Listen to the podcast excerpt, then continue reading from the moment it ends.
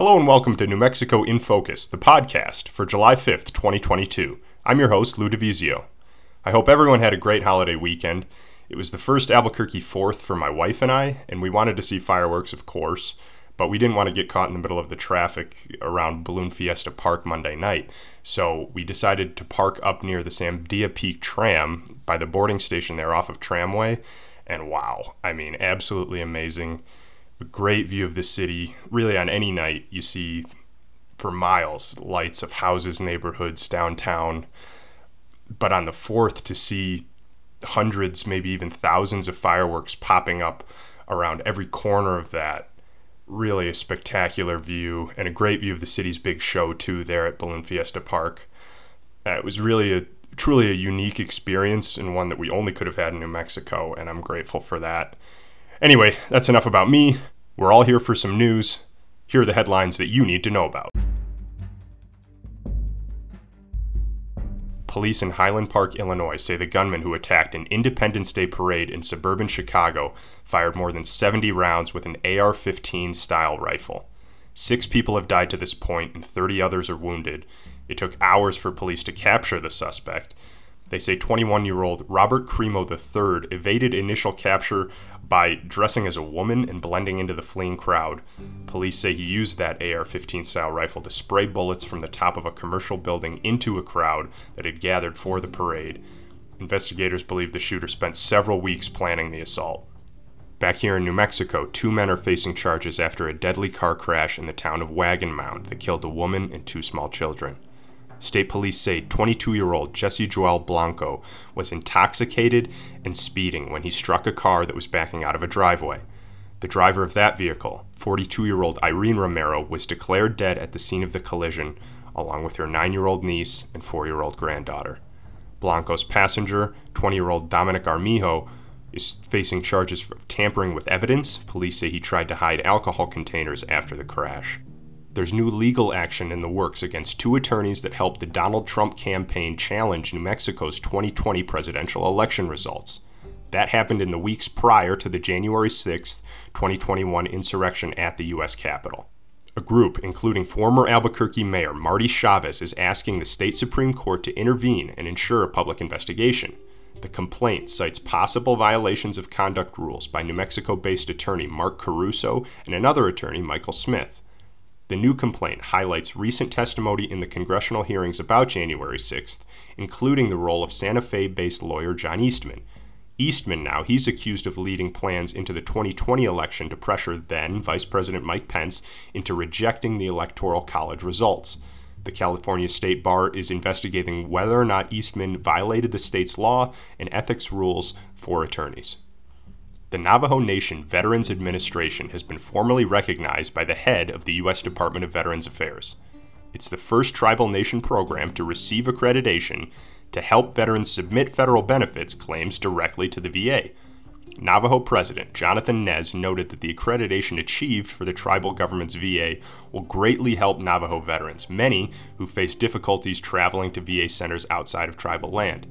VA Secretary Denis McDonough recognized the tribal government's program status during a visit to Gallup late last month, but it comes as the U.S. Department of Veteran Affairs recommended closing four community based outpatient clinics in Gallup, Las Vegas, and Raton, New Mexico. Navajo Nation leadership, along with Senators Ben Ray Lujan and Martin Heinrich, have opposed those proposed closures.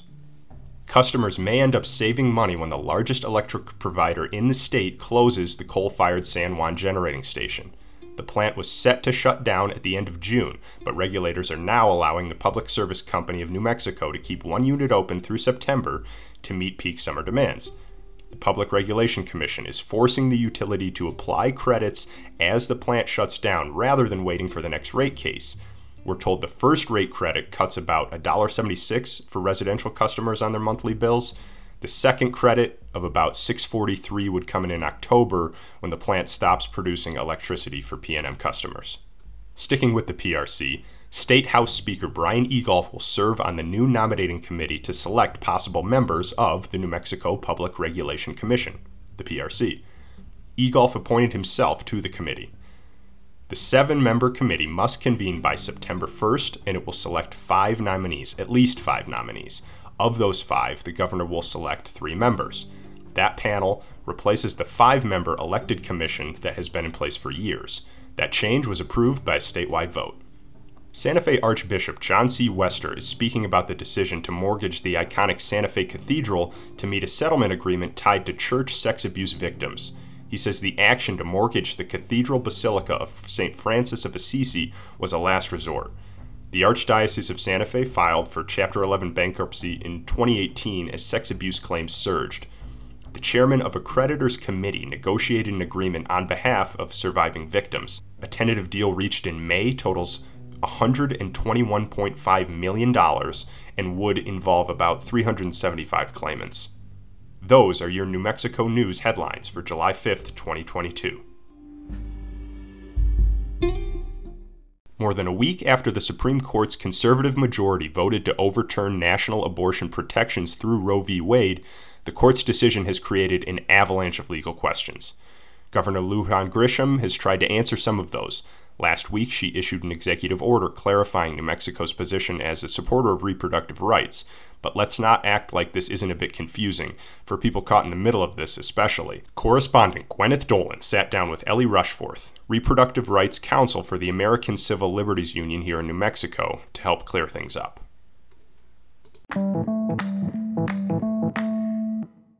Ellie Rushforth, thank you so much for being with us today.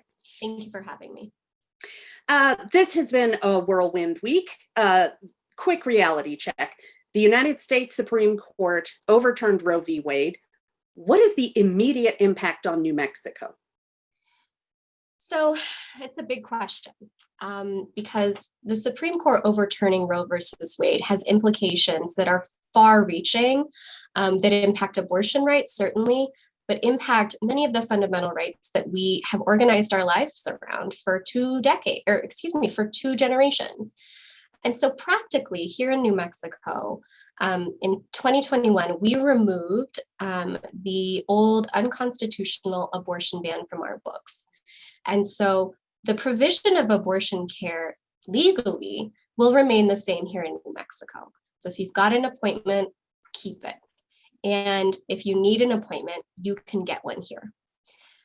More practically, however, though, we know that New Mexico for for many many years has been a place where people can can seek and receive high quality and compassionate abortion care and as that is restricted and banned around the country you know we're talking about around 36 million people in in half of our states that just lost their legal protections for exercising their fundamental right for bodily autonomy. And so, practically in New Mexico, we are going to experience, and we already are experiencing, a stressed infrastructure. Let me ask you you know, Governor Michelle Lujan Grisham this week announced a series of executive orders. Uh, Republicans denounced these as a political stunt, but what is the legal impact of what she's done? Executive action, executive orders in circumstances like this are incredibly important. And we applaud um, our governor and governors around the country who have taken important steps to protect patients and providers in their states. So this executive order did two things. First, it directed regulatory bodies um, that that regulate healthcare providers um, to revisit their uh, essentially reciprocal disciplinary um, actions. Um, it's it's a little bit technical, a little bit wonky, but basically, many um, healthcare providers are licensed in multiple states, and as these states criminalize and um, otherwise restrict abortion care and, and other reproductive health care, um, what this executive order is attempting to do is shield those providers who may experience um, essentially discrimination for providing um, health care. Um, so ensuring that they're um, protected here in New Mexico at the licensure level. So this, sounds it's pretty in the weeds here, you know. Um, what what are, what is the big picture of what we're talking about? What is it that other states are criminalizing that we don't know about? Yeah. So So it's related to the second half of this, this executive order, which directed um, executive departments and agencies um, to, to not cooperate essentially with investigations into safe and legal abortion care. And so what we are facing around the country right now, states are not only passing civil and regulatory restrictions on abortion care that impact patients, providers, and their family members, they're also criminalizing basic healthcare and pregnancy. And so, what we already know and what we've already seen is the criminalization of pregnancy outcomes. And unsurprisingly, those who are criminalized, investigated, and harassed are largely folks from communities of color, lower income communities, and immigrant communities. And so around the country, we are seeing laws passed that not only criminalize pregnancy outcomes, but turn people's bodies and their family members and their basic medical care into crime scenes. And so, what many states are allowing to do are upending people's lives for basic medical care. So I'm hearing you say criminalizing of pregnancy outcomes is like if there's a miscarriage, if something goes wrong, they're investigating this as a crime. So clinic so a couple of different things. And what what these other states have done is deputize healthcare providers, anyone in the healthcare system, and and, and require um, folks in the healthcare system, folks in law enforcement, um, folks in state agencies, and our neighbors to investigate how our pregnancies progress, our activities during pregnancy. And um, many of these states have created felony penalties for pregnancy outcomes. And so, clinically speaking, um, miscarriage management, miscarriage, um, and many pregnancy outcomes are clinically indistinguishable from abortion care. And we know that when folks are investigated for their health, for their pregnancies, not only do they fail to seek medical attention, but they run the risk of, of not being able to manage their own lives safely. And so many, you know, when I say criminalize, when I say investigate, I really invite folks to think about what that means for for an individual's life.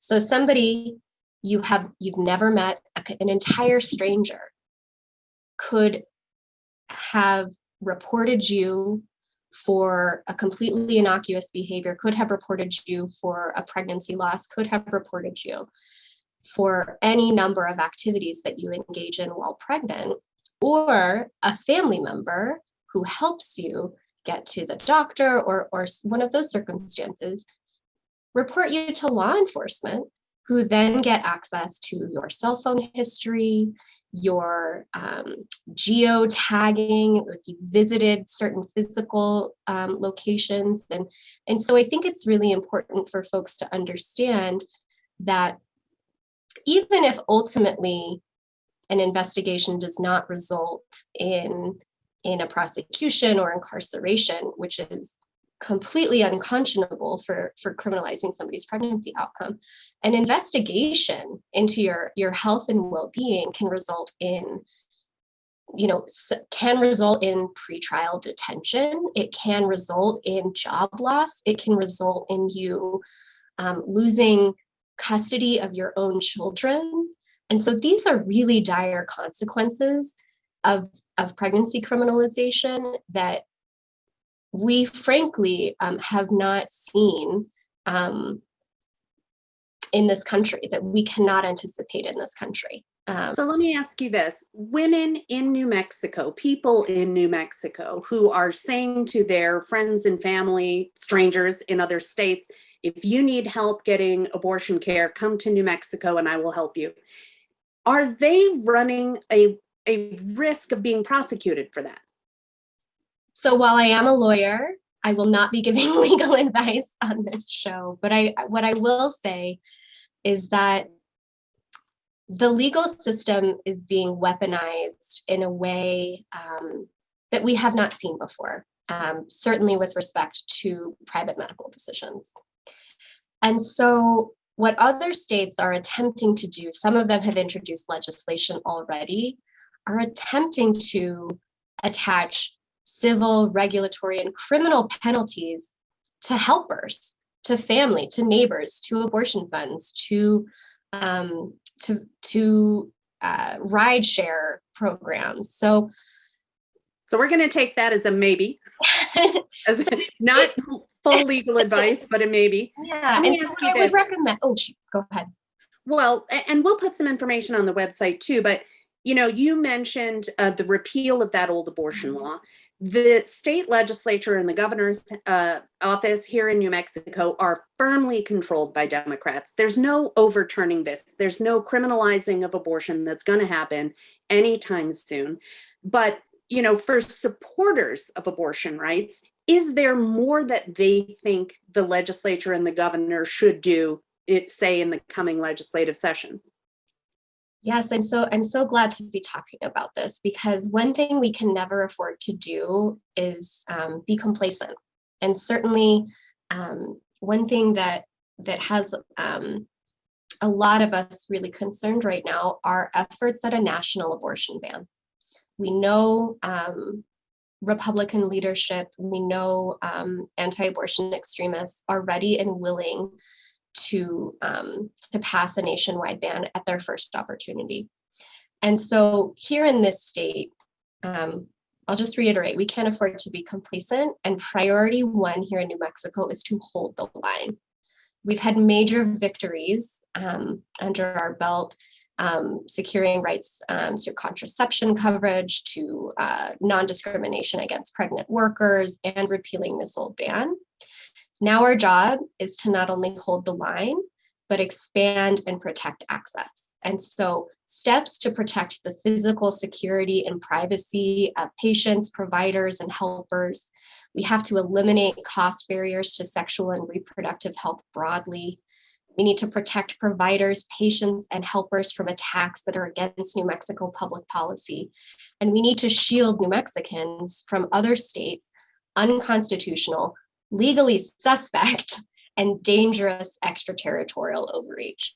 And so what I'm hearing from leadership in within our policymakers is gratefully everything is on the table and you know i look for, so forward to working with policymakers and others in the reproductive health rights and justice world to ensure that abortion and reproductive health more broadly remains safe and legal here in new mexico Ellie, New Mexico is one of the few states that has essentially no major restrictions on abortion. Women from more restrictive states, pregnant people from uh, more restrictive states have long been coming here um, for abortion. This is likely to bring more of them. What is the impact going to be on New Mexico uh, in terms of their access? What we're seeing unfold right now is not only a constitutional crisis, but a public health crisis in the making. And so we all know this. Here in New Mexico, we have a general lack of access to healthcare, particularly in more rural parts of our state, and even more particularly when it comes to reproductive health. Look, I grew up in southern New Mexico, um, and it has always been a challenge to access the reproductive health that we need. And so as we we look towards receiving folks from other states who need basic medical care, you know, what is going to happen is an, a stressed infrastructure. And already abortion providers um, have been providing care to, to people all across the country. Um, they've extended their hours, they've hired more staff. We are experiencing um, an expansion of providers here in New Mexico. But what this means practically um, are longer wait times, not only for abortion care, but for other types of reproductive health care. Many abortion providers are full scope reproductive health care providers. And so as people as wait times increase, um, and you know, abortion is a particularly time sensitive um, uh, type of healthcare.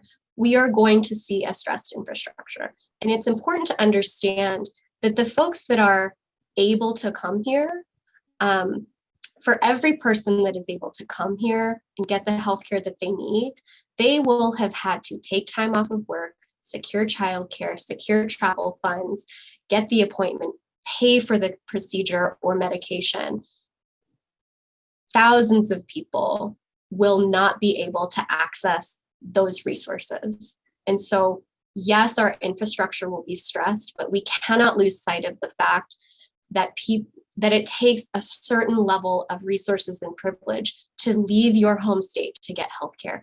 And many, many other people will be trapped in their home state, unable to access care that they need.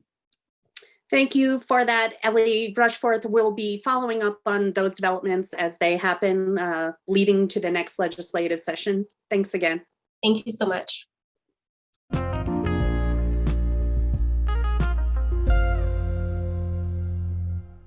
Thank you to correspondent Gwyneth Doland for that interview, and to ACLU Reproductive Rights Counsel Ellie Rushforth for offering her time during what is a very busy time as Gwyneth told you, we're going to be following this from every angle this Roe v. Wade situation, the reversal by the Supreme Court. So stay with us for that.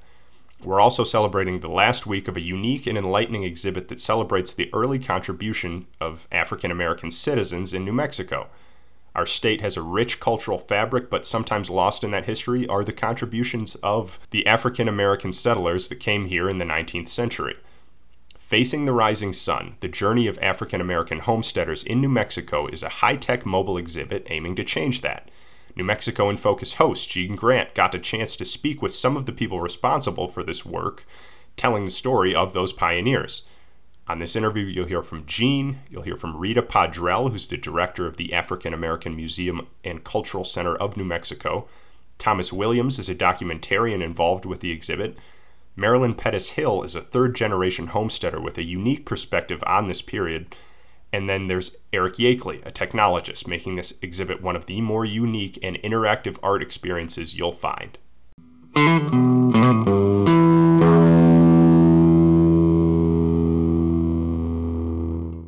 Welcome to all of you. Rita, first of all, let me start with you. You have been working this project for as long as I've known you, actually, for quite a long time now. And here it is. Tell yeah. us about how did we come here? What were the circumstances? And how did we end up being in the three places that ended up being the main homesteading areas here in, here in New Mexico? To begin with, uh, the history of the nation, it was a time of upheaval.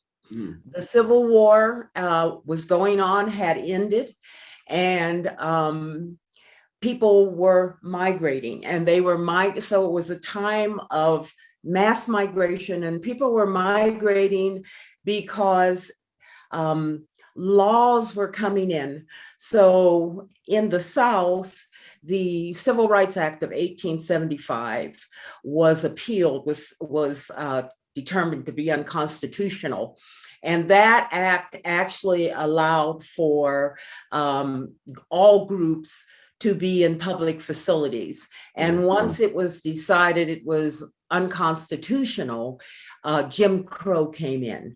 So in 1883, when that law was made unconstitutional in the southern states, Jim Crow came in with a vengeance. Mm-hmm. And so the migration of African Americans one of the reasons for migration was the oppressiveness of these laws and the cruelty and the types of things that were happening as the South tried to re enslave its African American population. And one of the reasons the West was popular was the 1862 Homestead Act. And mm-hmm. that act allowed people to homestead 160 acres as long as they were 21 years of age, had never uh, picked up arms against the United States, were a citizen of the country, which, but that was kind of flexible and only had to pay a minimal fee do basic improvements over a five year period, and then they would get a patent to the land. So I think coming out of enslavement and being property, the idea of owning property and finding sanctuary from the oppressiveness of the South. And then you also had the Buffalo soldiers who were already in the West. And mm-hmm. so many of them were in the state of New Mexico. And these opportunities to own land um, caused them to stay. And then during that period, sometimes people forget there was an epidemic of tuberculosis. So health also became an issue that brought African Americans uh, to the Southwest. Mhm. That's interesting. In in what's the time period when we first started coming in? I don't want to say in numbers because it was very much individual decisions, but is there a time period period we know that the first families were here from the South?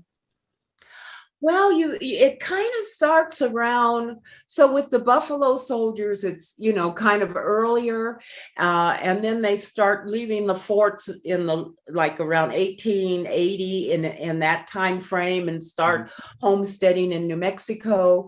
Your families coming out of the South, I would say, are coming out again in the late 1800s. So the Boyer family is coming uh, out of Georgia, and his vision was to start a African American town, sovereign town for African Americans, and he had heard of the Homestead Act. So he's coming out of Georgia in about uh, the late 1800s, you know, and this is like his fourth attempt at starting a sovereign African American town. And so he just saw opportunities. So between, I would say, the late 1800s and maybe about 1925 or so, you had quite a bit of migration to New Mexico because of the ability to own land. That's fascinating. I want to bring Marilyn in a quick second. That, that Boyer story is so fascinating that he walked for nine months with a student from Georgia to get to New Mexico to make this happen. It's just, it's the most amazing thing. And Marilyn, when you look at your own family history, I, I've just got to imagine, you know, when you, when you, someone's got to want something bad enough to do it, you know, like this. Tell, you know, your family history. Tell about, tell us about yours. How did your great granddad come here and what were the circumstances? Well, um, part of it is want, and part of it is uh, preservation. Right. Because when they were in Texas, they were threatened. The family was threatened. Uh, the Redcoats had threatened to burn their house down. Oh, wow. And a very nice neighbor uh, gave my grandfather and his mother a horse and buggy. So they used that to travel to Oklahoma, hoping that in Oklahoma things would be better, Mhm. hoping that the family would be safer. However, once they were there, they encountered the same types of things, uh, which is, you know, people want to be in a place where they're safe, where their family is safe. That's just like a simple thing, uh, not even the American dream, but really uh, um, a constitutional issue, wanting to be safe and, and have liberty. So when that did not happen, they then migrated to New Mexico with some other families, putting their uh, possessions on a train and coming west. Their goal was to go to California. Ah. However, when my grandfather, uh, when they got to New Mexico, they saw the Rio Grande River. And I always tell people it had to be spring or summer because uh, otherwise there would not have been green. so, so it had to be during that time frame. And during those times, the river, there was a lot of water in the Rio Grande River. Even when I was young, there was a lot of water in the Rio Grande River. And being a farmer, he looked and saw that this could be something uh, that he could raise his family, he could farm, he could uh, plant all kinds of crops, and he knew how to do that. Mhm. So that got him to New Mexico. Interesting. Now, where did, where did he settle uh, specifically? Initially, he was in uh, the Mesilla Park area, Right. Mesilla, old Mesilla, really. Interesting. Rita, let me bounce to you. and I'll, I'll bring the fellas in, a- in a quick second, but let me bounce back to you since we're on that part of uh, one of the three enclaves. How big did it get? How, how thriving was it? What was commerce like? What was day-to-day life like? That's the part that's so interesting to me. Well, what is interesting about homesteading in the southern part of the state is most of the people who homesteaded homesteaded under the uh, 1916 stock raising homestead, which was specific to the West. So they were trying to get people to the West because there were vast amounts of land. And so you could homestead uh, 640 acres of land. So um, so imagine having 640 acres of land and you had about uh, during this time frame the so around 1920 right in there you had about almost 40 african american families that homesteaded in the las cruces area in these 640 acres Swinging east, of course, to uh, probably our most, you know, infamous enclave is Blackdom, New Mexico. And uh, Rita, could you talk a bit about Blackdom and how Blackdom came to be? So Blackdom is close to um, the amount of homesteaders that uh, Vado has. Mhm. You know, you've got about 40 families that um, migrate uh, to um, Blackdom in the early 1900s. They actually advertised in the Crisis magazine Right? uh, which is a magazine of the NAACP. Uh, you know, come to this place and you you will own your own land. You you know you will be sovereign. You can be self-determined. You will have sanctuary. And Frank Boyer was behind that vision. So he and his family come in the early 1900s. He has, oh, I mean, 11 or 12 kids and his children homestead. And um, the thing about homesteading uh, was the economic base because you did have to improve the land. And so they needed economic foundation and the banks of course weren't giving it uh, to african americans which meant um, almost all your homesteaders in blackdom and las cruces and worked full-time jobs Right. in like Roswell or Dexter, uh, while they still had to improve the homestead. And they did incorporate Blackdom in, I think, 1911. They were trying to make a uh, all black town and they did have their own church their own po- post office their own schools uh, you know their own agriculture but in the mid uh, 1920s and they give a lot of different reasons one was the the water um, another was an insect infestation but for whatever reasons it became um, not viable to work the land and most of the homesteaders left blackdom either going to vado or going into uh, roswell Gotcha, gotcha. Interesting. I'm looking at the actual advertisement you you mentioned a second ago. That's at the exhibit. And uh, I'm, I'm going to bring in uh, Eric here. Eric, if you can unmute, I want to uh, talk to you about this. It's so interesting to see historical documents, guys, because big letters wanted, 500 Negro families, farmers preferred, in parentheses. I always thought that was pretty cute. to settle on free government lands in Chaves County, New Mexico. Blackdom is a Negro colony, fertile soil, ideal climate, no quote Jim Crow laws. And Jim Crow is in, in quotation marks. Interesting. For, for information, write Harold Coleman, Blackdom, New Mexico.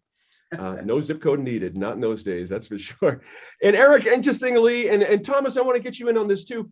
When you found these, you know, finding these kind of documents, how, you know, adding this to an exhibit, how difficult was it to find? And then, of course, your personal journey finding them and adding them to the exhibit and, and getting them done in a technology way as well. It's interesting. Tell us about that. And yeah, our team was uh, largely an enabler, right? So we really leaned on Rita and, and, and family members for a lot of those documents, a lot of that, just a real wealth of, um, you know, photographs from the, from the past and uh, to help, help to tell the story, right? And so uh, Mhm. part of the exhibit is a, a touchscreen interactive, interactive. So it's really a collection viewer, right? So we can pack quite a bit of information into that and you don't have to, you know, walk around the room and, and read everything on the wall, for example. So the, um, but you know combination of that overview and timeline uh, the individual family stories and then the story of the lands. And that was all again driven by by rita's vision and um, you know, of what this exhibit, uh, the story that it would tell. So, um, yeah, it was very, uh, it was great to partner with with Rita on the on the layout of these, how they would be most accessible, how we could kind of easily navigate through this large collection of documents, and then working on the captioning. I had the honor of working with with Marilyn, specifically with her family, and kind of talking through all the captions there, and and learning you know a great deal about their family history. So really unique opportunity for me to, um, you know, I knew almost nothing about um, homesteading in New Mexico, period, much less the uh, African American experience with homesteading. So really um, fantastic opportunity. Let's get Thomas in here. Sorry, Thomas, I, I, meant to swing you in here just a few minutes ago. Tell us your approach going in as an artist. What did you want to do here? What was what was your goal with the documentary?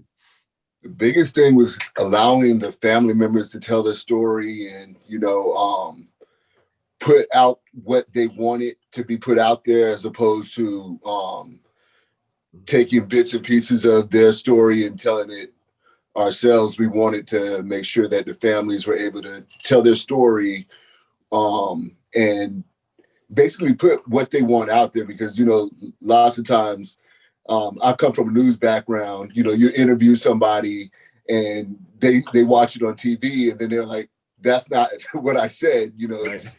we take bits and pieces of the sound bites and you turn it into a story, but we really wanted to um, let the let the, the people that we interviewed tell this story so that what what really happened was put out there as opposed to our interpretation of what happened. Mm-hmm. Hey Rita, before we forget, we've got to talk about a very important part of our migration, which is the East End Addition here in Albuquerque. Um, a lot of folks, again, this is a big mystery for a lot of folks here, and there's been a big fight for a lot of years to get it set aside as a, a historical area that has not worked out so far. Tell us where where was the East End Addition uh, located, and, and how did it come to be a, a place for us to to get a foothold here in Albuquerque?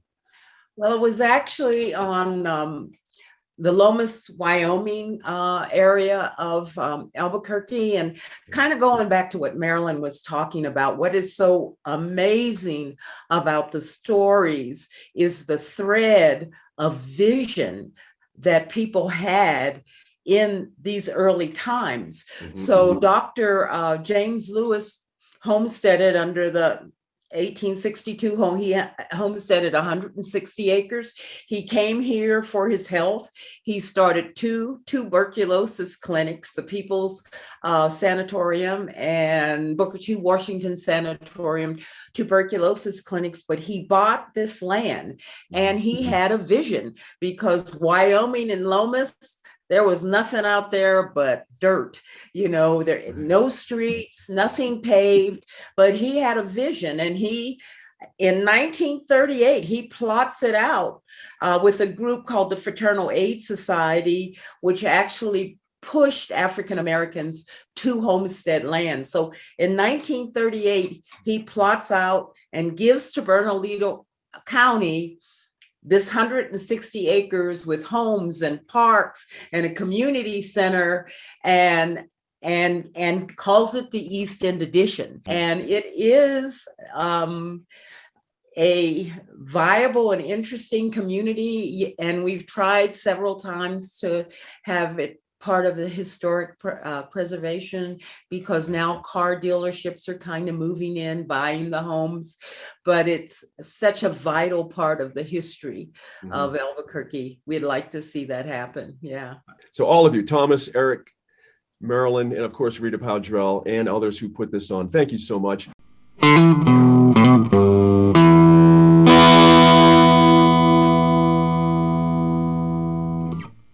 Thanks, Gene. Thanks to our guests. Don't forget to check out that exhibit at the African American Museum and Cultural Center of New Mexico. It's running through July 10th, so you don't have much time. Also, don't miss our show this week. It's one we're proud of here at New Mexico PBS. It's called The Longest Season, an Our Land Wildfire Special, and it highlights the impacts of climate change, severe drought, and the longer and longer fire season across our state. But it also gives us some hope. Our land executive producer Laura Paskus gives a thoughtful look at some of the community based forest management strategies that have proven to mitigate fire damage. That's New Mexico in Focus this Friday night at 7 o'clock on New Mexico PBS. I'm senior producer Lou DiVizio for this episode of New Mexico in Focus, the podcast.